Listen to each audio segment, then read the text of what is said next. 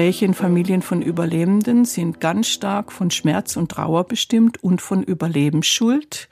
Meine Mutter oder meine Großmutter hat so Schreckliches erlitten. Ich darf eigentlich gar nicht mich gut fühlen. Während Familien von Täterinnen das Zugeben von Schuld ja mehr oder weniger non präsent ist und auch sehr von Aggression bestimmt ist. Also auch aggressive Verhaltensmuster gegenüber den Kindern und Enkeln, die anfangen, kritische Fragen zu stellen.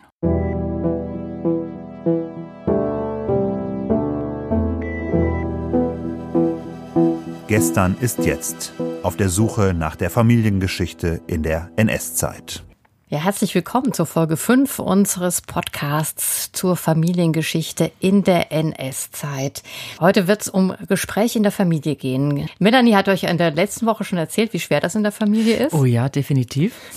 Und auf diese Folge haben wir einiges an Hörerreaktionen bekommen. Unter anderem hat uns eine junge Frau aus Berlin, aus Berlin folgende Nachricht zukommen lassen. Mein Großvater war Mitglied der Waffen-SS und dort in verschiedenen Einheiten an Kriegsverbrechen beteiligt, unter anderem in Italien und in Polen. Und im Zuge meiner Recherchen habe auch ich schon einige Gespräche über ihn geführt. Für mich war das sehr schwierig bei solchen Gesprächen, dass ich alles, was ich herausgefunden habe, nicht wie einen Vorwurf präsentiere oder bei dem Gespräch einen Gerichtsprozess inszeniere, bei dem ich dann alle Fakten auf den Tisch hau und von den Leuten wissen will, ähm, wie sie dazu stehen oder was sie davon halten. Weil ähm, ich schon merke, dass ich diese Vorwurfshaltung ganz schwer loswerde ähm, und automatisch in diesen Situationen einnehme. Vor allem gegenüber den Leuten, die einfach Kontakt zu meinem Großvater hatten zu Lebzeiten, die ihn gut kannten und die ihn einfach während all der Jahre nicht ähm, zur Rede gestellt haben, obwohl er diesen alten Teil seines Lebens, so nenne ich es jetzt mal, nicht wirklich versteckt hat. Also es lag eigentlich alles klar auf der Hand, aber es wurde einfach ausgeblendet und äh, nicht darüber gesprochen. Und ja, wenn man mit so einer Vorwurfshaltung generell in solche Gespräche geht, dann habe ich gemerkt, dass das nicht besonders weit führt. Es führt eigentlich nur zu einem Konflikt oder auch zu einem weiteren Schweigen, weil das Gegenüber sich dann noch weniger erinnern will oder sich dann eben auch durch diese Vorwürfe in die Ecke gedrängt fühlt und man letzten Endes nicht zu den Antworten findet, die man sich erhofft hat. Und von Lena hören wir dann auch noch in einer späteren Folge mehr und sie recherchiert nämlich schon ziemlich lange und kann uns da einiges erzählen. Wir haben uns überlegt, dass wir mal bei einer Fachfrau für Gespräche nachfragen. Das ist Professorin Gabriele Rosenthal aus der, von der Universität Göttingen. Das ist im Grunde Melanie, die Forscherin für die solche Fachfrau, Art Gespräche? Genau, mhm. die das narrative Interview genau für diese Fälle weiterentwickelt hat. Sie hat nämlich in den 90er Jahren ein Buch geschrieben und war auf Feldforschung mit israelischen und deutschen Wissenschaftlern äh, aus äh, und die haben zusammen israelische, ostdeutsche und westdeutsche Familien gefragt, wie dort NS-Familiengeschichte durch die Generation weitergegeben hat. Das war damals noch nicht so ein gängiges Thema in Deutschland auch kurz nach der Wende, 92 fing das Ganze an.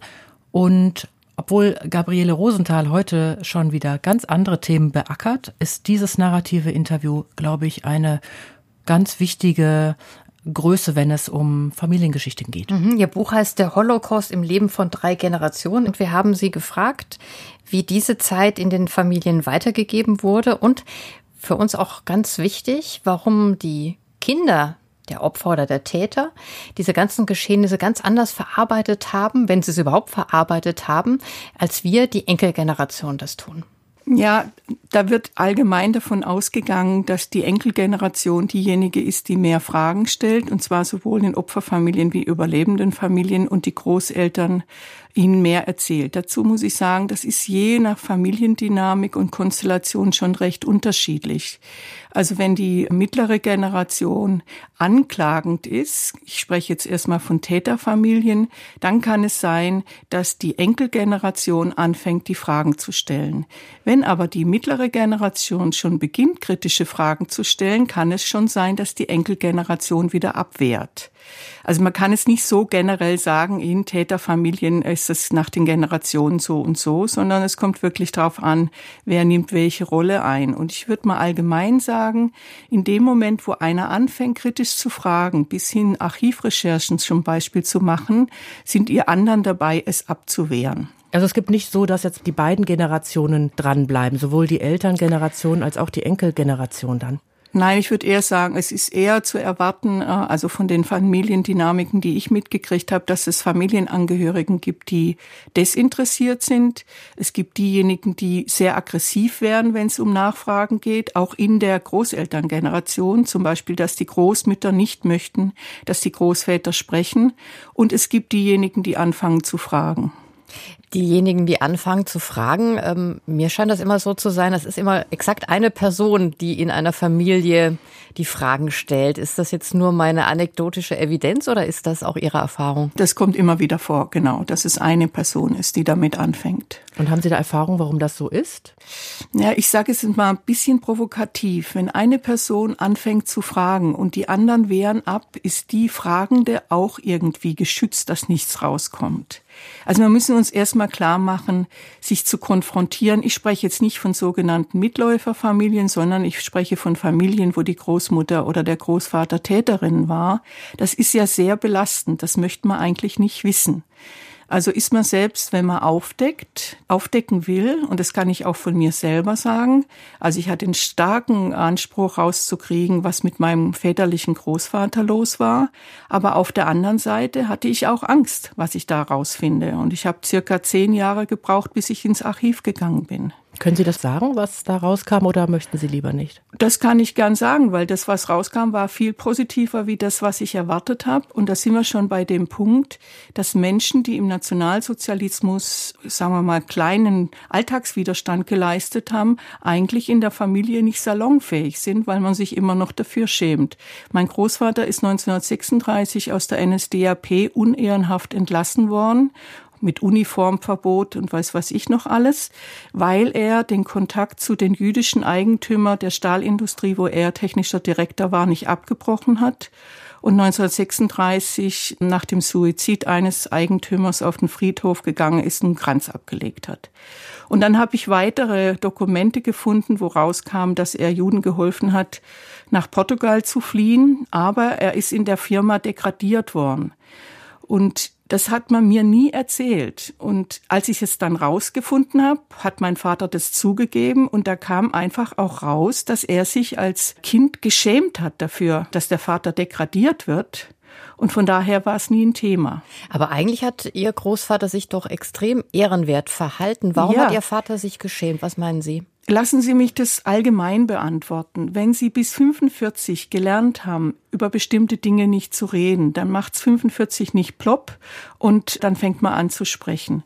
Wenn Sie sich bis 45 geschämt haben dafür, zum Beispiel, dass Ihr Vater nehmen wir mal an, als Kommunist im KZ war, dann wird es sich auch 45 nicht so einfach auflösen. Dann hängt damit ja auch noch zusammen, dass diejenigen, die schon im Nationalsozialismus gelebt haben, also die Kinder, sich auch dafür schämen, dass sie nicht mit ihren Eltern solidarisch waren. Also das ist so eine komplexe Konstellation, dass es nicht einfach ist, dass man den Dialog in der Familie plötzlich verändert. Mhm. Wie kriegt man das aber denn hin, wenn man jetzt, jetzt in der Enkelgeneration natürlich, diese Dinge ansprechen möchte und es will aber niemand mit einem reden? Naja, erstmal muss man es versuchen. Und die Frage ist natürlich auch, wie man es versucht. Wenn ich mit gezielten Fragen in die Familie gehe, was hat der Großvater an der Ostfront gemacht? In welcher Einheit war er oder wo war er? Dann wird geblockt. Und von daher denke ich, dass eine Gesprächsführung, wie die wir auch in den Interviews haben, eine Narrative, wo man die Leute auffordert, ihre Lebensgeschichte zu erzählen und also nicht nur gleich auf die kritischen Stellen geht, die Chance gibt, dass man etwas rausfindet. Und dann denke ich, ist es wichtig auch zu sagen, ich leide darunter, ich möchte gerne mehr wissen. Das ist auch etwas, was ich Familien von Überlebenden empfehlen würde, zu sagen, dass das Schweigen über die Vergangenheit einen belastet. Und dann kann es schon möglich sein, dass Familien sich öffnen. Also in Familien von Überlebenden ist die Chance natürlich viel höher als in Familien von Tätern. Aus wissenschaftlicher Sicht haben Sie ja schon angedeutet, dass Sie das narrative Interview ja. nutzen. Was sind denn da genau noch die Vorteile und kann ich das als Laie jetzt auch nutzen? Also wenn ich diesen ganzen Überbau gar nicht habe? Ja, das ist eigentlich relativ leicht zu lernen. Ich sage erst mal, wie ein Interview abläuft und so habe ich auch die Familien, also die Gespräche mit meinen Eltern geführt. Wir lassen die Leute erstmal ihre Lebensgeschichte erzählen. Also wir sagen, ich bin an der gesamten Lebensgeschichte interessiert. Man kann schon ruhig auch zugeben, dass die Zeit des Nationalsozialismus besonders, aber dass man erstmal einlädt zur Erzählung. Und dass wir dann erstmal sehr konzentriert zuhören und bei den Nachfragen dann, also wenn jemand dann zu Ende kommt, immer wieder zu Erzählungen auffordert. Also zu sagen, kannst du dich an die Situation noch etwas genauer erinnern? Erzähl doch mal oder kannst du mir über die Phase XY erzählen? Dabei ist es wichtig, dass im ersten Teil der Nachfragen ich nur auf Themen eingehe, die mir genannt wurden und erst am Ende des Gesprächs dann Fragen stelle, zu Dingen, die ausgeblendet werden. Und das hat mehrere Vorteile. Ein ganz wichtiger Vorteil ist, dass wenn Menschen anfangen zu erzählen, also über Selbsterlebtes, sie immer stärker in einen Erinnerungsprozess reinkommen. Und das merken sie auch, dass die Erzählenden mehr mit ihren Erinnerungen interagieren als mit ihnen. Also ich habe immer wieder nach Interviews gehört, ach, jetzt habe ich ganz vergessen, mit wem ich hier geredet habe. Also es unterstützt die Erinnerung und gleichzeitig fühlen sie sich akzeptiert. Man merkt ja, der andere hört zu und geht erstmal auf das ein, was einem selber wichtig ist. Also es schafft Vertrauen, ohne dass ich groß was tun muss. Bei solchen Gesprächen kommen ja aber auch Emotionen sehr stark ja. hoch. Wie gehe ich damit um, wenn jetzt mein Großvater oder meine Mutter anfängt zu weinen zum Beispiel? Na, erstmal würde ich sagen, man muss sich klar machen, dass Weinen gut ist. Manche Menschen mhm. brauchen Jahre in der Therapie, bevor sie weinen können. Also, dass wir die Angst vor Weinen mal abbauen, was ja in unserem Kulturkreis irgendwie als unschicklich gilt. Ja. Und, aber wenn Sie in einem Gespräch sich sehr auf den anderen einlassen und versuchen, den zu verstehen, und zuhören, dann sind sie gar nicht so stark bei den eigenen Emotionen. Die kommen in der Regel erst nach dem Gespräch. Ich hatte so ein Gespräch mal versucht mit meinem Onkel und meiner Mutter, ja, ja. das würde ich sagen ziemlich in die Hose gegangen ist, weil eigentlich beide nur noch geweint haben. Also es gibt so gewisse Familiengeschichten, die werden dann immer wieder erzählt, aber das ist dann wie so eine Schlaufe, in die man sich dann reinbegibt. War das dann falsch, zwei gemeinsam zu befragen? Sollte man lieber einzeln befragen? Also ich möchte da nicht so generelle Konzepte abgeben, weil das kommt ganz auf die, ja, auf die Geschichte dieser beiden Personen an. Aber die Tendenz, die ich habe, wäre zu sagen, erstmal alleine. Und dann sich halt das ganze Leben erzählen lassen. Sonst ist man nachher in so einer Vorwurfshaltung drin genau. oder die anderen wollen nichts erzählen, weil sie denken, ich bin ja jetzt eh hier in der Rolle des Täters oder des Akzeptierenden des Großvaters sozusagen. Ja, und ich meine, wenn jemand zum Täter wird, dann hat es ja eine Geschichte. Also sie lassen sich auch auf einen Verstehensprozess ein als Zuhörerin, warum es dazu gekommen ist, dass jemand sich so und nicht anders verhalten hat. Das würde aber auch dafür sprechen, dass man gar nicht sich offiziell verabredet, sondern dass man einen gewissen Moment auch sucht. Also dass man gar nicht äh, zu seinen Verwandten geht und sagt, ich möchte jetzt mal grundsätzlich mit dir reden, sondern dass man vielleicht immer mal wieder Situationen nutzt, oder? Dann kommen Sie aber nicht in diesen Gesprächserzählfluss und Erinnerungsfluss. Also ich tendiere eher zu sagen, nee, machen Sie es, sagen Sie, ich würde gern mal mit dir über dein Leben sprechen, können wir uns mal treffen. Mhm. Und das auch so rahmen. Weil das Problem ist ja, also wir sprechen jetzt von Täterfamilien, da haben sich ja auch Anekdoten in Anführungszeichen etabliert, Geschichten, die sehr häufig zur Entschuldung erzählt worden sind. Und wenn ich in kleinen Episoden immer nachfrage, haben die Erzählenden viel mehr Kontrolle darüber, diese fixierten Geschichten wieder von sich zu geben. Wie löst man denn dann Blockaden zum Beispiel auf, wenn man merkt, man kommt an einem gewissen Punkt nicht weiter oder geht das manchmal auch gar nicht? Manchmal geht es auch gar nicht. Also ich denke, wenn man zu sehr gegen Abwehr anarbeitet, dann wird sie nur noch schlimmer. Kann man denn fixierte Geschichten aufbrechen?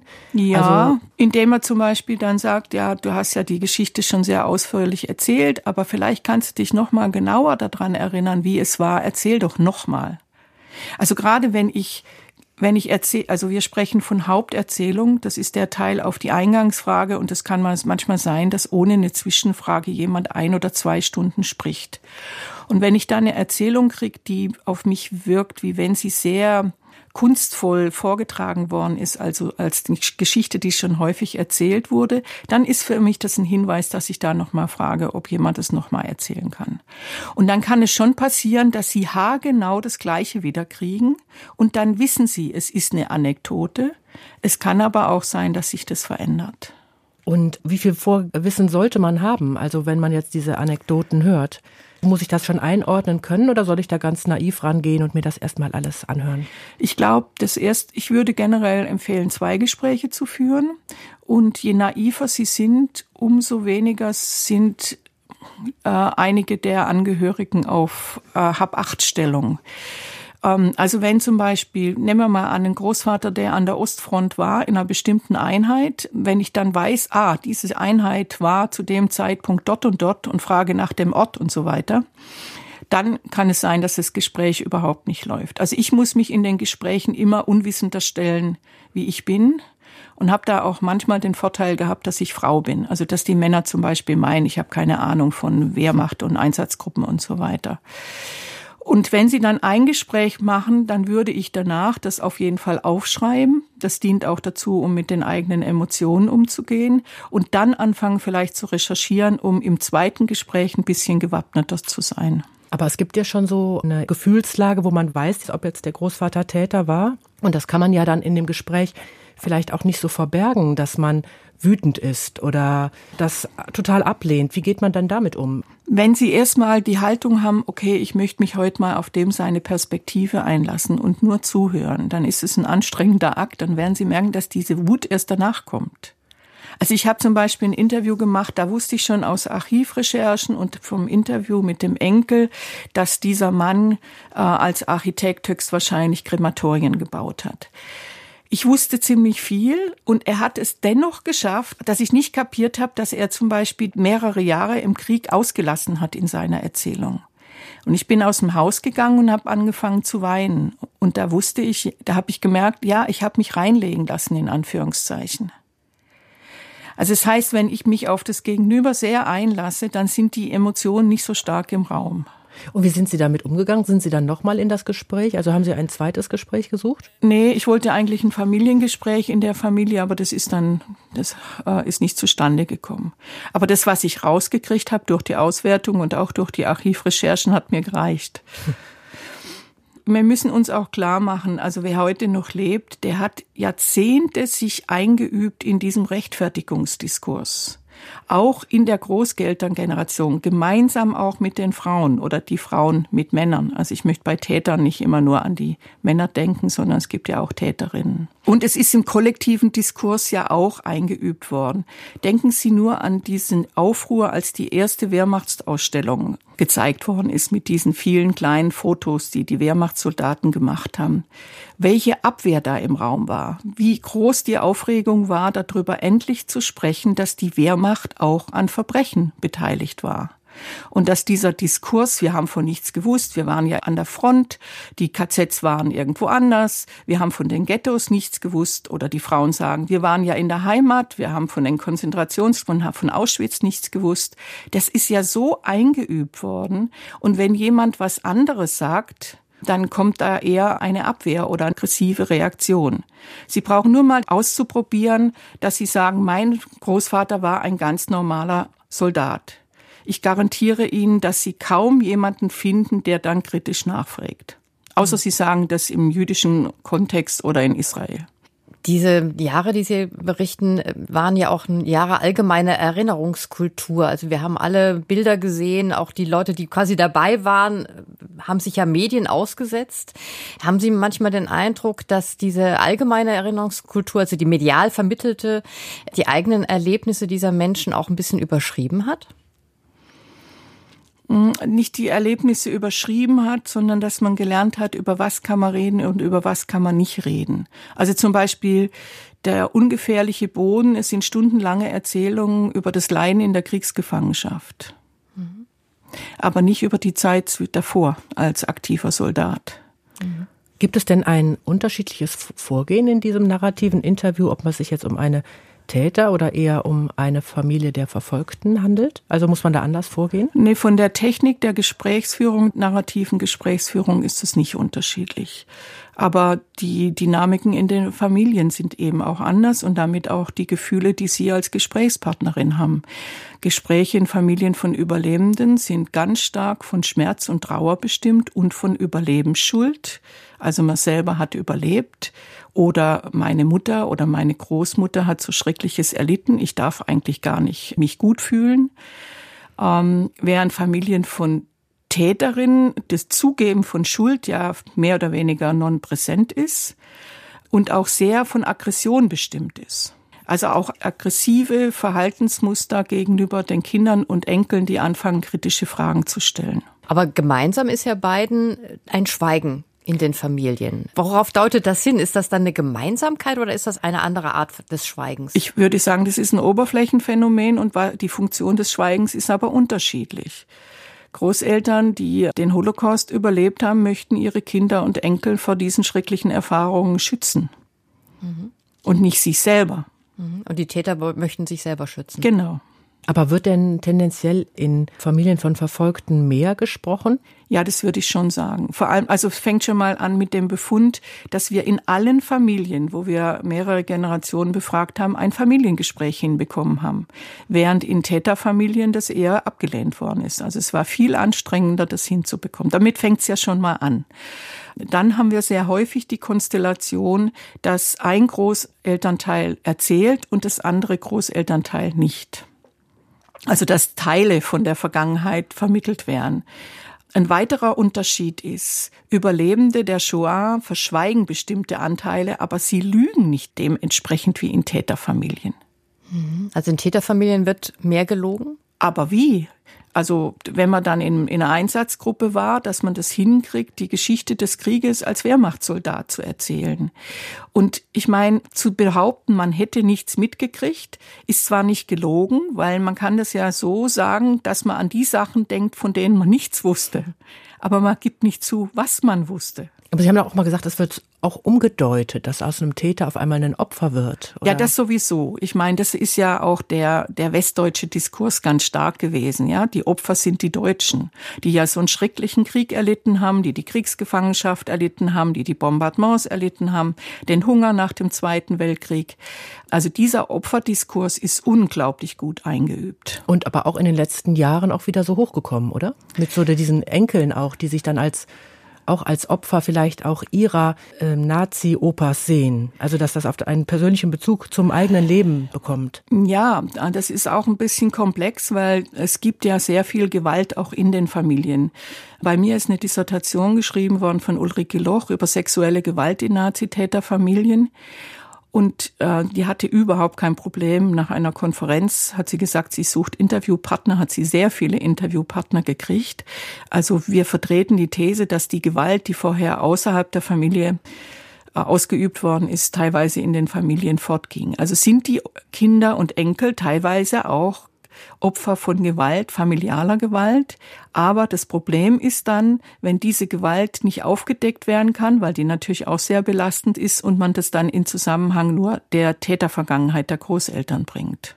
Und oder wie gehen diese Familien dann damit um? Also ist das dann auch wieder nur einer, der dann da anfängt zu. Ja, und der wird dann meistens ausgeschlossen. Mhm. Würde das dann auch bedeuten, äh, ich muss gerade meine Gedanken ein bisschen sortieren. Sie merken, wir sind gerade etwas sprachlos. Ähm, aber bedeutet das dann auch, dass diese Gewalt, die im Zweiten Weltkrieg, sage ich jetzt einfach mal, ausgeübt wurde oder während dieser Zeit ausgeübt wurde. Ist das dann eine, ich überlege gerade, wie ich das jetzt formulieren soll, wenn das jetzt bis auf die Enkelgeneration weitergetragen wurde, war das eine Gewalt, die sowieso in den Familien schon präsent war oder ist das eine Traumatisierung durch den Krieg oder waren diese Männer damals schon gewalttätig? Man, es gibt ja auch diese These, dass durch den, durch die Schützengräben des Ersten Weltkriegs, ne, also, dass das dann weitergegeben wurde bis äh, zum Zweiten Weltkrieg. Wie, wie stehen Sie dazu? Also fangen wir mal an mit den Schützengräben des Ersten Weltkriegs. Das sehe ich völlig anders, weil ich habe ja eine Untersuchung gemacht zu Soldaten des Ersten Weltkriegs, die dann auch im Zweiten Weltkrieg eingesetzt waren, die als also kriegsgediente Jahrgänge dann sofort äh, an die Front kamen 39. Die sprechen völlig anders über den Zweiten Weltkrieg und zwar mit einem soldatischen Bewusstsein, also eher, eher Gefühl, dass das, was an der Ostfront passiert ist, Verbrechen sind. Die sprechen viel offener für die Verbrechen.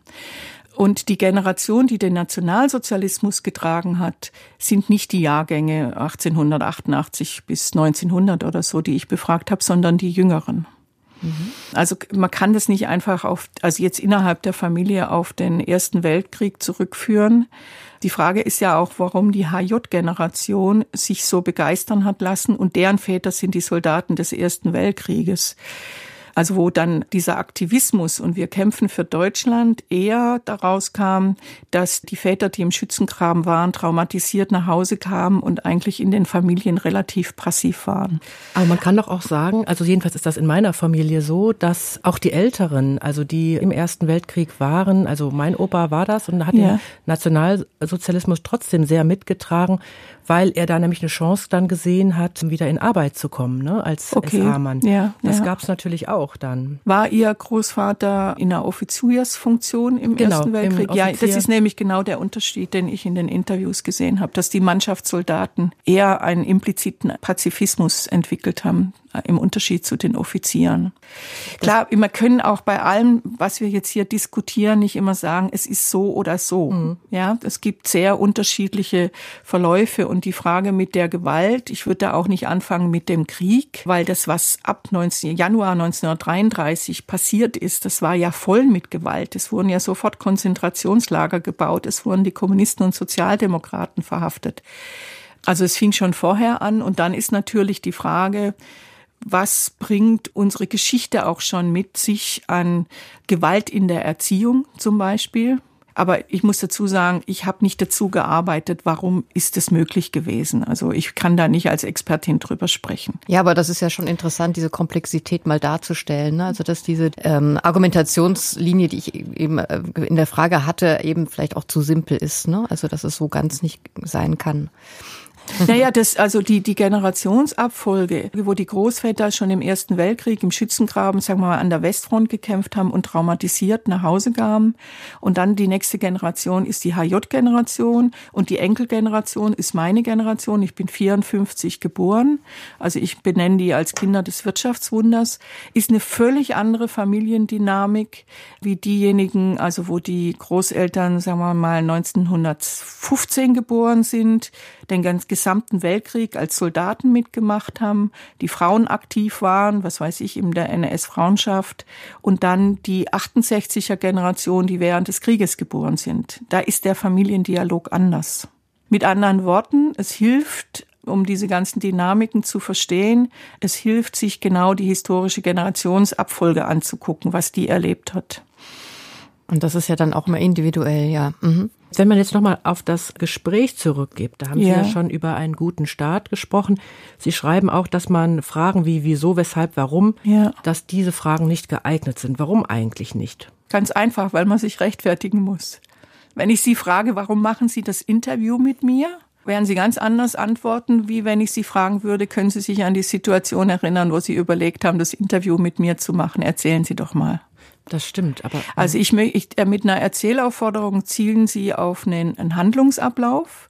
Und das hat den Vorteil, dass man sich mehr auf die Vergangenheit einlässt, während wenn ich frage, wieso, warum, weshalb, bin ich mehr in der Gegenwart. Also das heißt auch, dass die Leute anfangen nachzudenken. Also solche Fragen wie, Wann war das? Wo war das? Wenn ich damit einen Erinnerungsprozess unterbreche, das erlebe ich ganz leicht in Gesprächen, dann sind die raus aus dem Erinnerungsfluss. Dann fangen die an nachzudenken. Also erstmal sich die Fragen lieber nochmal notieren und erstmal erzählen lassen. Ja, und zwar die Fragen sich über das über die Erzählung beantworten zu lassen. Also zum Beispiel so eine Frage, wie hast du dich damals gefühlt? Wenn ich die stellen muss nach einer längeren Erzählung, wäre das schon komisch. Über die Erzählung wird das Gefühl schon rauskommen. Und wenn es nicht rauskommt, dann gab es kein Gefühl. Mhm. Also das jetzt ein bisschen übertrieben formuliert.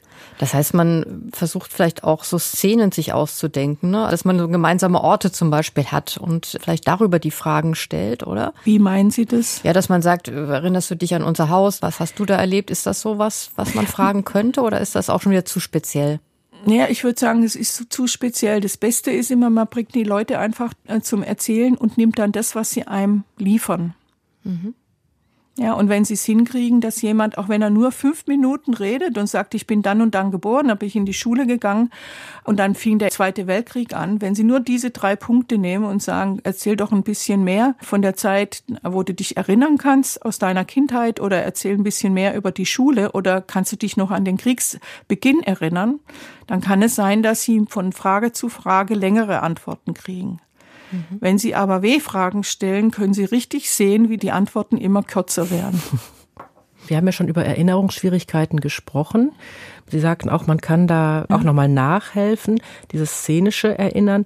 Wie genau geht das? Wie kommt man in sowas rein? Also das szenische Erinnern habe ich eigentlich wenn ich es genau überlege, bisher nur bei traumatisiert, extrem traumatisierten Menschen angewandt. Also gerade auch bei den Überlebenden habe ich damit angefangen, weil ich gemerkt habe, dass sie darunter leiden, dass sie sich nicht mehr erinnern können und dann auch immer sehr überrascht sind, an wie viel sie sich auch erinnern können.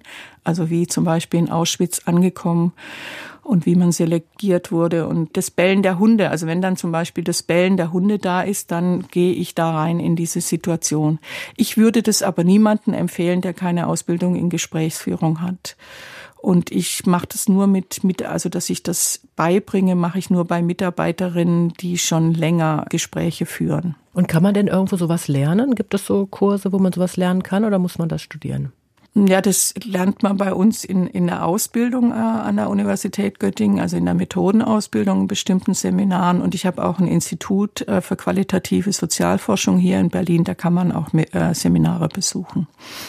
Sie forschen ja nicht nur äh, in Deutschland, sondern weltweit. Ja. Inwiefern sind denn die Traumatisierungen zum Beispiel bei Kindersoldaten in Uganda vergleichbar mit denen, die man in Deutschland äh, wegen der Zeit des Dritten Reiches hat? Also sagen wir mal die Traumatisierung von Überlebenden äh, des Völkermords, mhm. weil ich möchte nicht den Traumabegriff so ausweiten und jetzt sagen, äh, auch die Täter sind traumatisiert. Mhm. Die Folgen sind sehr ähnlich. Der Umgang im Sinne von Albträumen zum Beispiel, von Flashbacks. Aber der Umgang mit der Traumatisierung ist unterschiedlich, weil sie in den subsaharischen Ländern noch einen ganz starken Glauben an böse Geister haben.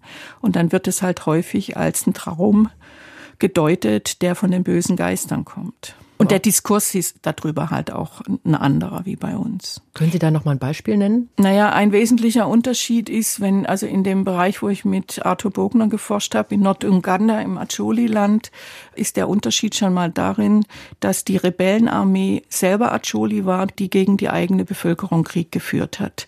Dieser Krieg aber gegen die Zentralregierung war. Also das heißt, der historische Hintergrund ist schon mal ein anderer. Im Diskurs ist es so, dass die Verbrechen werden nicht geleugnet, aber es heißt dann, wir haben eine Versöhnungskultur und deshalb nehmen wir die zurückgekehrten Kindersoldaten wieder in unsere Familie und in unsere Gemeinschaft auf.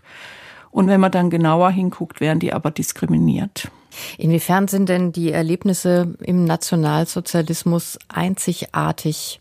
Äh, wir tendieren ja als Deutsche immer dazu, sowieso mal alles für einzigartig zu halten, was wir machen. Aber äh, gibt es Dinge, die da wirklich speziell sind? Also ich halte nichts von dieser Einzigartigkeitsthese. Es ist wichtig, sich klarzumachen, dass es ein unglaublicher Völkermord war, aber es ist nicht der einzige und es gab Völkermorde davor.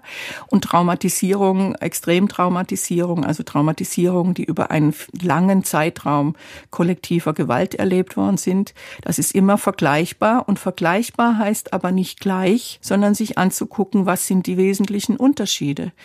Und wenn wir jetzt Uganda, Norduganda nehmen und den Umgang mit den Verbrechen des Nationalsozialismus vergleichen, dann ist zum Beispiel eine Ähnlichkeit, dass der öffentliche Diskurs, der herrschende Diskurs ganz stark auch den familialen Diskurs bestimmt. Können Sie dann noch mal ein Beispiel dafür nennen? Lassen Sie mich es am Beispiel von Ostdeutschland und Westdeutschland erklären. In Ostdeutschland sind die Widerstandskämpfer geehrt worden. Der Holocaust war mehr oder weniger kein Thema. Es gab auch so gut wie überhaupt keine Literatur dazu. In Westdeutschland war es genau umgekehrt. Der kommunistische sozialdemokratische Widerstand war kaum ein Thema, der Holocaust war viel eher ein Thema wie in Ostdeutschland. Und das führt auch dazu, was in den Familien stark erzählerisch ausgebaut wurde und was nicht. Also der Großvater, der im KZ war, weil er Kommunist war, hat eine ganz andere Position in der Familie in Westdeutschland versus in Ostdeutschland. Der jüdische Großvater, der sich, ich zitiere, nicht gewehrt hat, und nur als Jude ins KZ kam, hat eine ganz andere Position in Ostdeutschland wie in Westdeutschland. Also in Westdeutschland würde das auch nicht so formuliert werden, dass er sich nicht gewehrt hat. Was sind denn, denn heute noch Auswirkungen? Geht man in Ost und West unterschiedlich mit diesen Familienerinnerungen um oder sind die unterschiedlich stärker Thema? Also da ich jetzt die letzten 10, mhm. 20 Jahre nicht mehr in dem Bereich geforscht habe, kann ich nur Annahmen formulieren. Ich gehe mal davon aus, dass ein über Jahrzehnte eingeübter Diskurs sich nicht so schnell auflöst.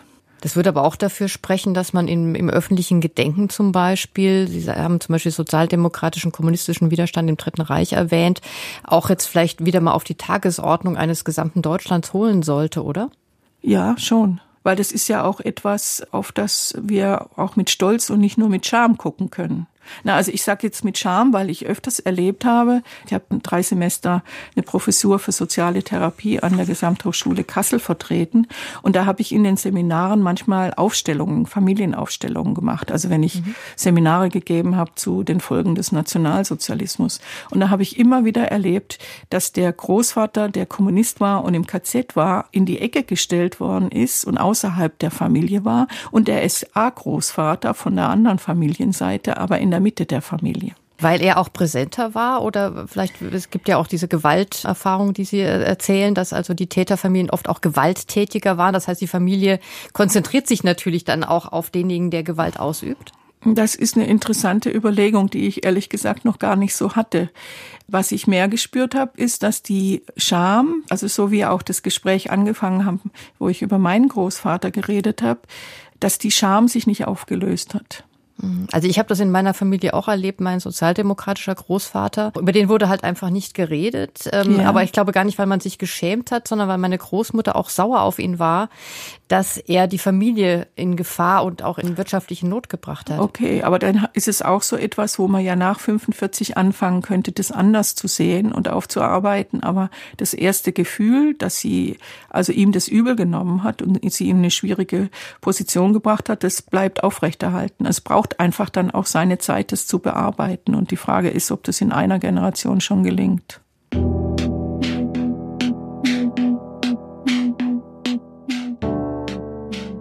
Ja, das war unser Gespräch mit Gabriele Rosenthal. Ein ziemlich spannendes Gespräch, wie ich finde. Mhm. Und wir wollen natürlich da nicht stehen bleiben, sondern haben auch noch so mal so ein Beispiel dafür, wie ein Enkel seine gesamte Geschichte schon ganz recherchiert hat für die nächste Folge.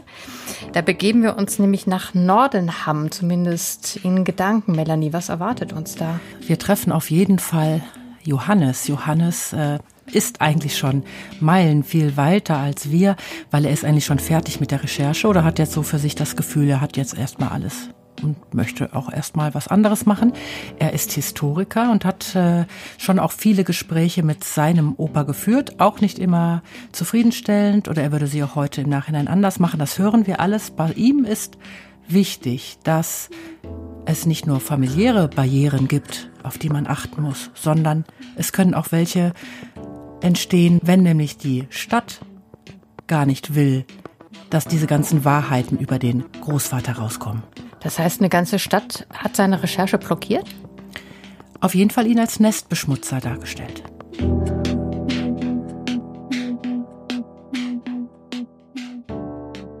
Wir würden uns freuen, wenn ihr reinhört und auch Lust habt, uns eure Geschichte zu erzählen oder auch, wenn euch eine Passage in unserem Podcast oder ein Thema bewegt hat, dann schickt uns doch auch gerne eine Sprachnachricht wie Lena damit wir mit euch im Gespräch bleiben. Unseren Kontakt findet ihr auf der Webseite Gestern ist jetzt. Außerdem würden wir uns natürlich freuen, wenn ihr uns über den Podcast-Player eurer Wahl abonniert und vor allem, wenn ihr uns, wenn ihr das über iPhones macht, zum Beispiel, wenn ihr auf iTunes eine Bewertung hinterlasst, denn dann können uns interessierte Hörerinnen und Hörer besser finden.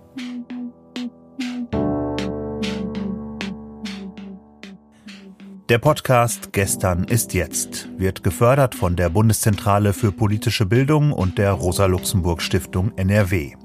Musikalische Beratung Levlin Rechtenwald, Musik Linda Kühl.